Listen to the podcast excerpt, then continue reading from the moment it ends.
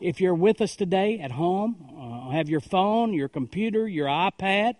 If you're in your office, turn with me to Acts chapter 4. If you're around the kitchen table, Acts chapter 4, verse number 23. Acts chapter 4, verse number 23. Uh, Peter and John here are the subject of this chapter, and it says, In being let go, Peter and John were let go. They went to their own companions and reported all that the chief priests and elders had said to them. So when they heard that, they raised their voice to God with one accord and said, Lord, you are God, who made heaven and earth and the sea and all that is in them, who by the mouth of your servant David have said, Why did the nations rage and the people plot vain things? The kings of the earth took their stand, and the rulers were gathered together against the Lord and against his Christ.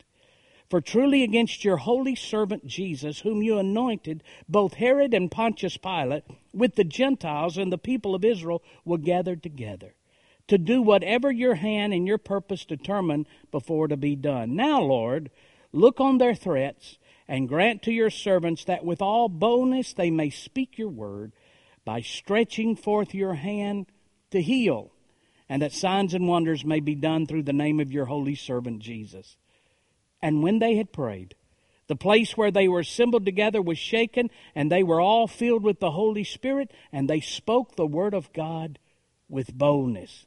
Now the multitude of those who believed were of one heart and one soul. Neither did anyone say any of the things he possessed was his own, but they had all things in common. And with great power the apostles gave witness to the resurrection of the Lord Jesus and great grace was upon them all, nor was there anyone among them who lacked. For the last seven weeks, we have been consumed with news.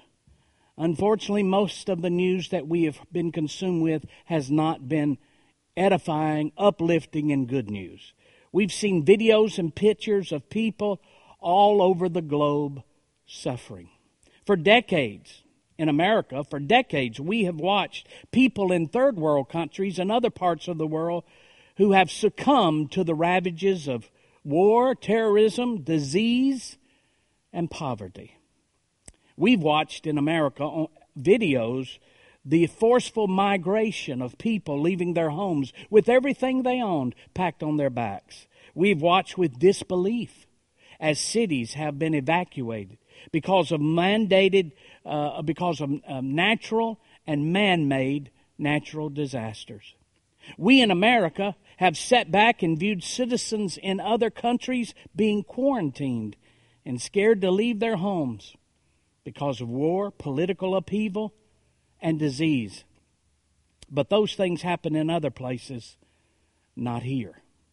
But suddenly, a few weeks ago, an invisible enemy crossed our borders, and our elected officials were forced to make decisions that have affected our health, that have affected our finances, and affected our nation's future.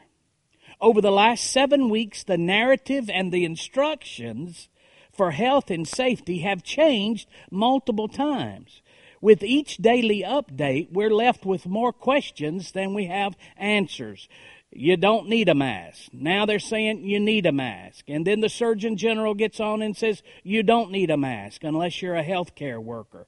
And then they're saying stay three feet apart. And then they're now they're saying stay six feet apart. And then they said the virus is not airborne. And now they're saying that possibly the virus is airborne.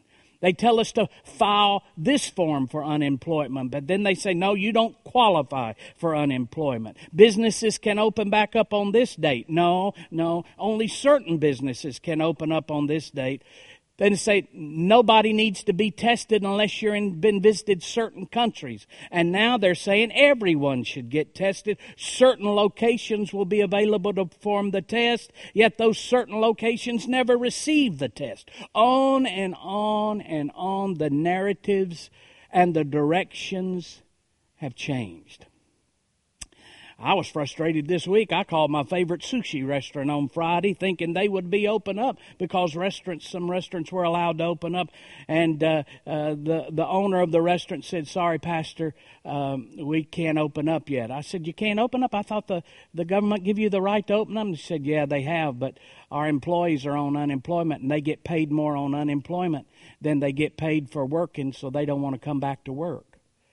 And I thought something's something doesn't seem right about this this whole situation. This this thing is is is not right. Somewhere is not right.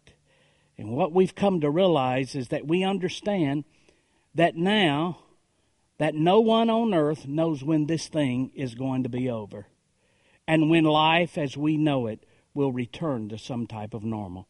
Nobody can answer that question. Nobody has the answer to that. We're living in confusing and unfortunately uncertain days. Now, there are a couple of things that COVID 19 pandemic, that pandemic has reminded us about. Here's, here's a couple of things that we know for sure. In the midst of all of this confusion and uncertainty, changing and shifting, there's two things that we know for sure. Number one, man and science are not God. We are not omnipotent. We're not all powerful. We are not omniscient. We're not all knowing. Nor are we omnipresent. We're not everywhere all the time. Neither are we eternal. We have, we cannot say we had no beginning and no ending. Those are the attributes of God that make God who He is. And we don't have those attributes. The smartest and most brilliant among us do not have all the answers. Though our intellectuals and our scientists and our medical professionals, they're doing their best to look out for the welfare of humanity. Unfortunately, mankind and all of the scientific, medical, and technological advancements are still limited. Man is not God. We cannot predict the future, and during this pandemic, we can't even control our today. That's one thing we are sure of. When everything else is shifting, one thing we're sure of man is not God. The second thing that I am convinced that we all understand right now, that all of us are sure of, is this our faith has been the only consistent hope during this pandemic. Our faith has been the only consistent thing during these last two and a half months has been our faith. Over the last eight to ten weeks, medical directives have changed. Governmental intervention has shifted. Our economy has been a roller coaster ride. Social interaction has almost d- diminished to zero. The dreams and celebrations of our, of our cherished children who are graduating from college and high school, those have been dashed without celebration. And even the summer childhood games that all of us remember as a kid of playing ball and enjoying camps and swimming pools. All of that has been gone, has been taken away. The only consistent hope we have maintained through all of this over the last two and a half months is our faith. It's our faith. During this pandemic, there are being there has been two messages that heaven is trying to send to earth and especially heaven's trying to send to America. There are two messages, and those messages are this. To those of you who are watching me today who are without Christ, you just flipping down through the computer, you're strolling, you saw this, and you said, Let me see what these guys are saying. If you don't know Christ, or if you have relatives who do not know Christ, who've never made Christ their Lord and Savior, they keep putting it off. Maybe they've been hurt because of church in the past or Christians in the past, or maybe they never had the opportunity. They were not raised around the church influence. But for those of you who do not know Christ, let me tell you the message that heaven is sending you is simply this you cannot control your destiny. Your education, your wealth, your ability is powerless. It's powerless against evil and sinful forces once they are released on planet Earth. That's the message that God is sending to America today. that we cannot control our destiny, our intellect, our advancements, our prosperity, our America ingenuity is cannot control our destiny it, when the power of evil and sinful forces are released upon our nation. This is the time to wake up and realize this party can come to an end at any time, and you and I can't do anything to prevent it. We are eternal beings who will live thousands of years beyond COVID 19. And for thousands of years, we will either enjoy eternal life or we will suffer eternal death. The mercy of God, the goodness of God, the greatness and kindness and long suffering of a precious Heavenly Father has allowed even prosperous and proud Americans to catch a glimpse of our frailty. Please do not miss this opportunity to surrender your life to Christ. You might not have another opportunity as easy as this one. That's the first message. The second message is to those of us who are Christians and have surrendered our life to Christ. Those of us who know Jesus as our Lord and Savior and, com- and who proclaim that we're Christians and we know Christ. There's a message from heaven being sent to us, and that heaven and heaven is screaming that message, and here it is: stir yourself up. Stir yourself up. The church in America, unfortunately, has become lazy and often carnal. Our behavior and our actions, man, they're resembling the world more than they resemble a pure and holy Savior. We've become intoxicated with our pleasure and our comfort and have be, in, embraced a doctrine of cheap grace instead of sacrificial living. Many Christian families, many, many, many Christian families allow their children to become social media experts and gurus, but those same children can't find John 3:16 in the Bible. The mercy of God is giving a carnal church in America the opportunity to repent and prepare ourselves for the end time harvest. God loves His church so much that He is giving us time to stir ourselves up and return to our first love, Him. May we not miss this message. Listen, if after this thing is over, you just go back to living the way you've often lived, just doing what you want to do when you want to do it, just doing the God thing on Easter and Christmas, you've missed the message of heaven.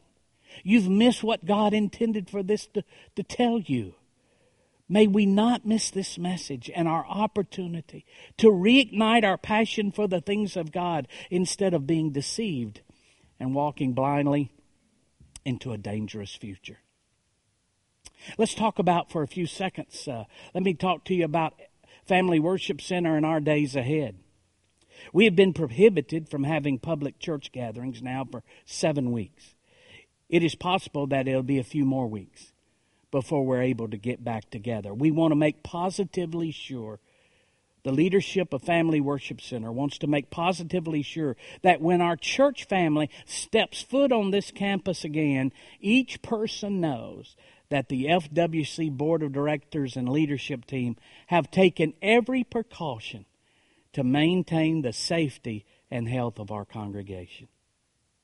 I want to have church services as much as anybody, but not at the expense of the health of our church family. I know there are different opinions about this situation and the prohibition of church services. You get on social media, you watch television, you talk to your friends, everybody has an opinion. Well, it's the government interference, uh, it, from everything from government interference tried to destroy our constitutional rights to, well, it's better that everybody stays home. I mean, it, it goes all over the board. May I tell you that not one time has the FWC Board of Directors or staff consulted or discussed the political leanings of this situation? The only concern the FWC leadership has been the health of our church family. That's the only item that we're taking into consideration. Not the political leanings, but the health of our church family. I have friends, I personally have friends who've been at death's door because of this virus. One friend was on a ventilator for over 40 days at death's door because of this virus. Praise God. He, God raised him up, and now he's getting ready to leave the hospital, healed by the power of God. This disease is real, and it's highly contagious. And until people who know a lot more about it than we know give us the all clear or signal or specific large group gathering regulations that we feel comfortable with, we will wait and continue providing the best online church service we possibly can. I've been criticized. Um, I've, I've, received quite a bit of criticism, and that's okay. Uh, when you're a leader, that's what happens. But I've been criticized for not, quote, pushing through and believing God to protect us. I've been told that I don't have faith by not having church services during this situation. Listen, I've been in this thing. I'm getting ready to. I'm getting ready to celebrate 40 years of full time ministry. I know I don't look like it, but I'm getting ready to celebrate 40 years of full time ministry. And no, I didn't start ministry when I was two. I started full time when I was 22, and uh, I've been around the block a time or two. And here's what I've learned: when a person whose nose is running and they're sneezing every few minutes tells me I don't have faith for not having church service, it reinforces the reason why we don't need to have church service. Listen, if you can't stop a cold with your faith, you're not going to be able to stop a deadly virus with your faith. So understand common sense makes a lot of sense in this time. As one fellow told me, the only problem with common sense is it's not too common anymore.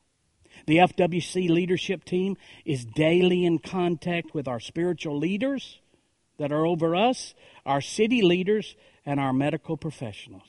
As soon as we're confident that our church family can gather without the risk of virus transfer, we will gather again. In hopes we get together as a church family very soon, our staff has already started preparing for that time when we come back together. We're believing it's going to be soon. So we've started preparing, and the place we look to is the Bible. What is it going to look like for our church in the next few weeks and months? How does it look post COVID 19? What do we need to do? How do we need to respond? What kind of services do we need to have? Well, the Bible, amazingly, gives us some specific models on having church after quarantine has happened. It's found, we just read it in Acts chapter 4, verse 23. Peter and John had been quarantined against their will. Now, they had been placed in jail for preaching the gospel and healing a man who had been crippled his entire life. Their situation's a little t- different than ours. We've been prohibited from public gatherings because of sickness. Peter and John were prohibited from public gatherings because of healing. And here's one thing that I've learned from this story. If the church would bring the healing power of God into our community, instead of screaming about our rights being violated, I guarantee you they would let us have church service any day of the week, anytime we wanted to have them. The world is screaming for a healing. The world is screaming for a solution health in this situation, and the church of the Lord Jesus Christ can access the power of God and bring healing. It's time for the voice of healing and the healing anointing of God to come back to planet uh, uh, earth and the United States of America and be a sign to the people of the goodness of God. And if church congregations would access the healing power of God, I guarantee you nobody would prohibit you from having church services. But instead, we spending all of our time screaming about our rights being violated, and it's getting us nowhere. There's so much in this story that we should learn about our current situation. Notice, when Peter and John were released, when, they, when their COVID 19 was over with, notice what happened. Acts chapter 4, verse 23. And being let go, they went to their own companions and reported all that the chief priests and elders had said to them. I like, I like what it says in the King James. That's the one I was, that was the one I was raised on right after the Civil War. It says this, and being let go, they went to their own company and reported all that the chief priests and elders had said to them. Notice what it says again, King James Version. And being let go, they went to their own company. The first place Peter and John went was to their fellow brothers and sisters in the Lord. Peter and John, right after they were released and able to get back together, they went to their church family. In the past decade, we have seen a severe de- decrease in church attendance across the United States of America.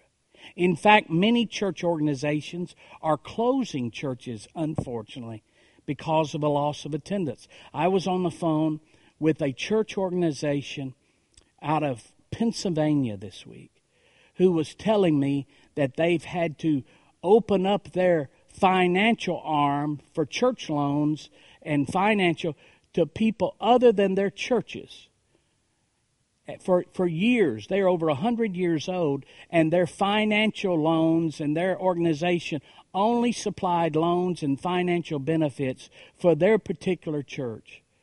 But as this person told me, who works for that organization, they said, Pastor, we've had to open that up in the last 24 months to include the whole church community, whether you're a part of our organization or not. I said, Why'd you, what made you decide to do that? He said, just to be honest with you, we have so many in our churches in our organization that are closing. We couldn't keep our organization afloat with new business just from our organization. So many of our own churches are closing due to the lack of attendance. So other churches are reporting that same thing decrease in, atten- in attendance. And it's in a season like we're presently experiencing, in which your church family is so vital to your life. Right now, it's vital. Do you have a company of fellow believers? Peter and John went to their own company. I'm not talking about a church you attend at Easter and Christmas. I'm referring to a family of believers or church company in which you are a part of them and they are a part of you. I, I'm not talking about a group of people you just go and sit and leave and don't know anybody and are not involved in anything and not serving and you just you get your you get your religious fix, your spiritual fix when you want to. I'm not talking about that. That's not what we're talking about. That's not your company. If you attend a church which has a large attendance, are you committed to a small group within that church? Or do you just go and punch the clock and go in, sit toward the back, and kind of get lost. And you're satisfying yourself that you're okay.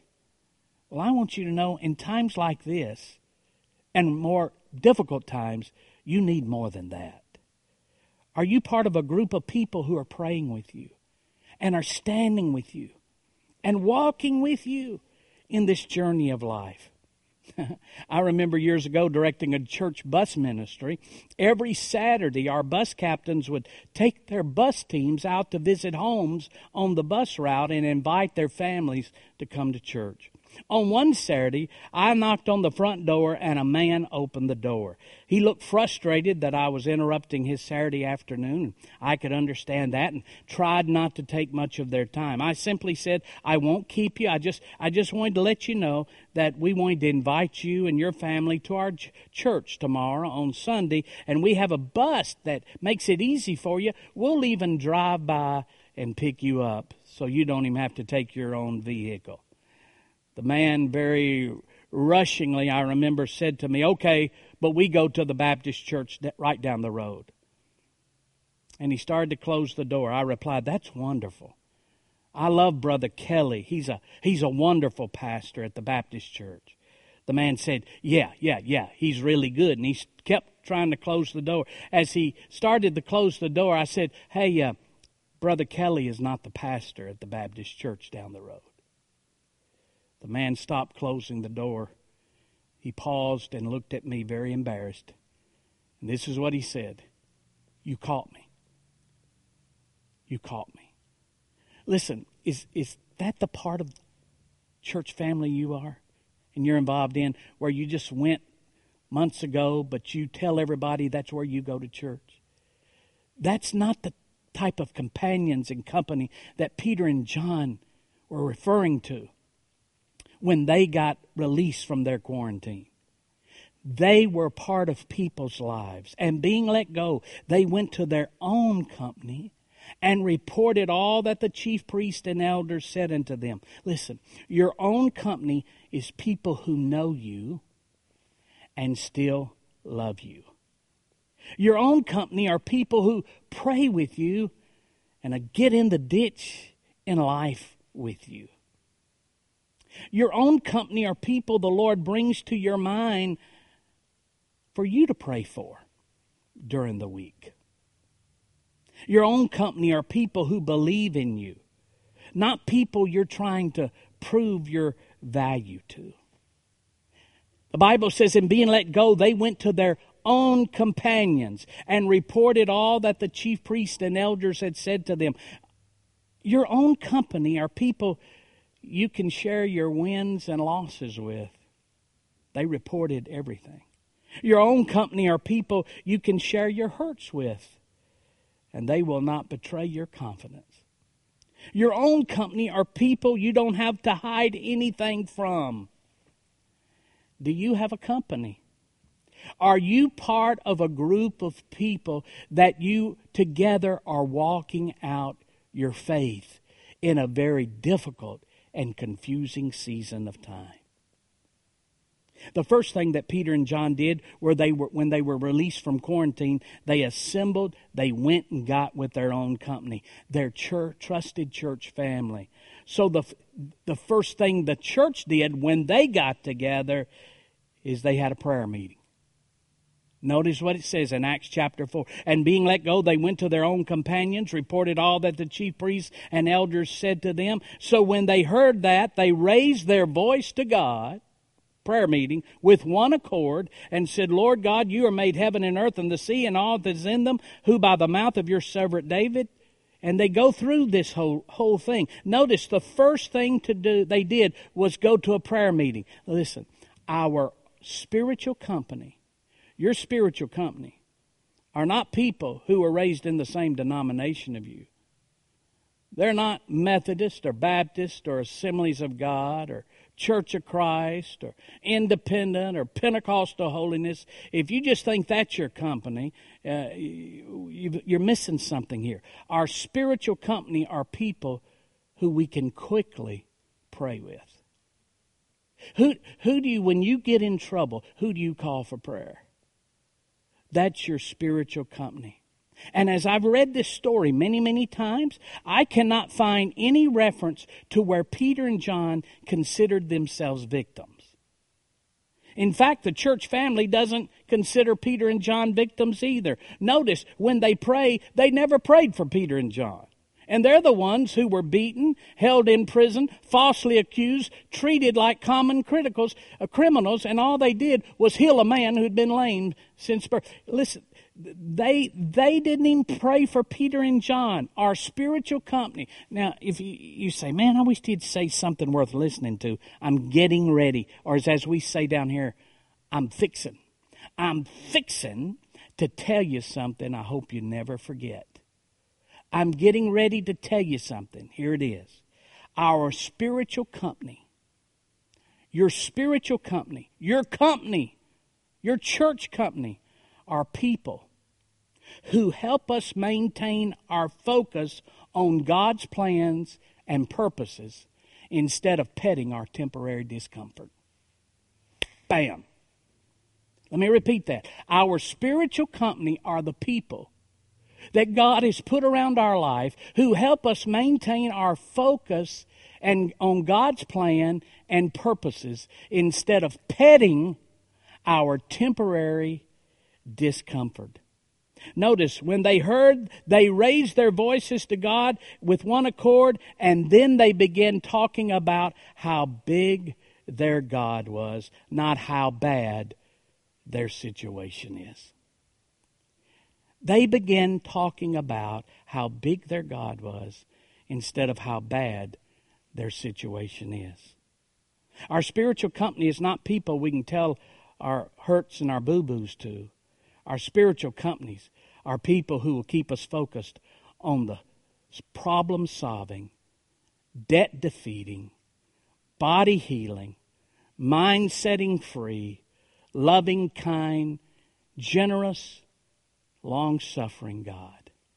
That's our spiritual company. People who will keep us focused on Him instead of on us. So, this is the model we're going to start with. This coming Saturday, Saturday, uh, I think it would be Saturday, what would it be? Saturday, May the 9th, Saturday, May the 10th? This coming Saturday, whatever it is. We're, our first public gathering here at Family Worship Center is going to be a church-wide prayer meeting at 9 a.m. Saturday morning at 9 a.m. This coming Saturday at 9 a.m. We're going to follow this model. We're going to, the first thing we're going to do is not have a, a church service, not hear the preacher preach. It's not going to have a eating meeting. Uh, that's not the first thing we're going to do. The first thing we're going to do is we're going to pray we're going to gather to pray. Now, we believe that in our sanctuary, the size of it is, that uh, we can spread everybody out. If we have such a crowd uh, that uh, uh, we need to use other rooms, we'll use other rooms. But we can spread everybody out to have proper social distancing. And we're going to pray as a church family from 9 a.m. to 10 a.m. We're going to follow this model. And the Bible says if we do it right, the Bible tells us after they prayed, the power of God fell, and amazing things happened from then on. So that's what we're going to do. We're going to follow this model, and we're going to have a church wide prayer meeting this coming Saturday at 9 a.m. Can I pray for you right now? If you've never accepted Christ as your Lord and Savior, is something telling you on the inside that, man, this thing's messed up? I can't fix this. I can't wiggle my way out of this. I can't drink my way out of this. I can't take enough drugs to numb me on this. I, I can't party enough. I can't go to the lake enough. Something's wrong. I'm, I'm not happy. I'm miserable. What is this saying to me? It's saying this you need Christ. He loves you. He's not going to take away the fun things out of your life. He's just going to help you to start enjoy true life a lot better. If you've never accepted Christ, would you just pray with me right now? Here, let me let, let me lead you in a prayer. Let me lead you in a prayer. Real simple. You just wherever you are at home, around your kitchen table, in your car, if you're watching this by podcast, if you just by yourself, just repeat this prayer. Heavenly Father, I admit that I don't have the answers. I admit that I've tried to live life without you. I apologize. I am sorry. I surrender my life to you. I believe Jesus died for me on the cross. I believe Jesus was resurrected for my salvation. Come into my heart, Lord Jesus. I surrender my life to you. Amen. Now, if you did that, I'd like for you to just send a note. We've got people standing by the, the computers right now. Send us a note just saying, I just prayed with the pastor. We'd like to send you uh, a welcome to the family of God. You don't have to start giving money to our church. You don't have to start attending or sign up for anything. We just want to welcome you to the family of God. Before we go, can I pray blessings over you? Did you know? I'm going to tell you something that I think is quite unique. Our church here now has between 1,500 and 2,000 people that call, that was before the COVID situation hit, that call Family Worship Center home. We've grown immensely. 1,500 and 2,000 people that call Family Worship Center home. And did you know we don't have one report? We don't have one report in our church family that anybody has succumbed or been infected by this virus. Not one report of anybody in our church family. We're just so thankful for that. We thank God for that. That to me that's remarkable. So let me pray a prayer of blessing over you. Father, in the name of Jesus, I thank you that the people of Family Worship Center are blessed. I thank you that their bodies are healthy and that you're keeping them from situations in which infection is released. I thank you, Father, that the angels of God encamp about them.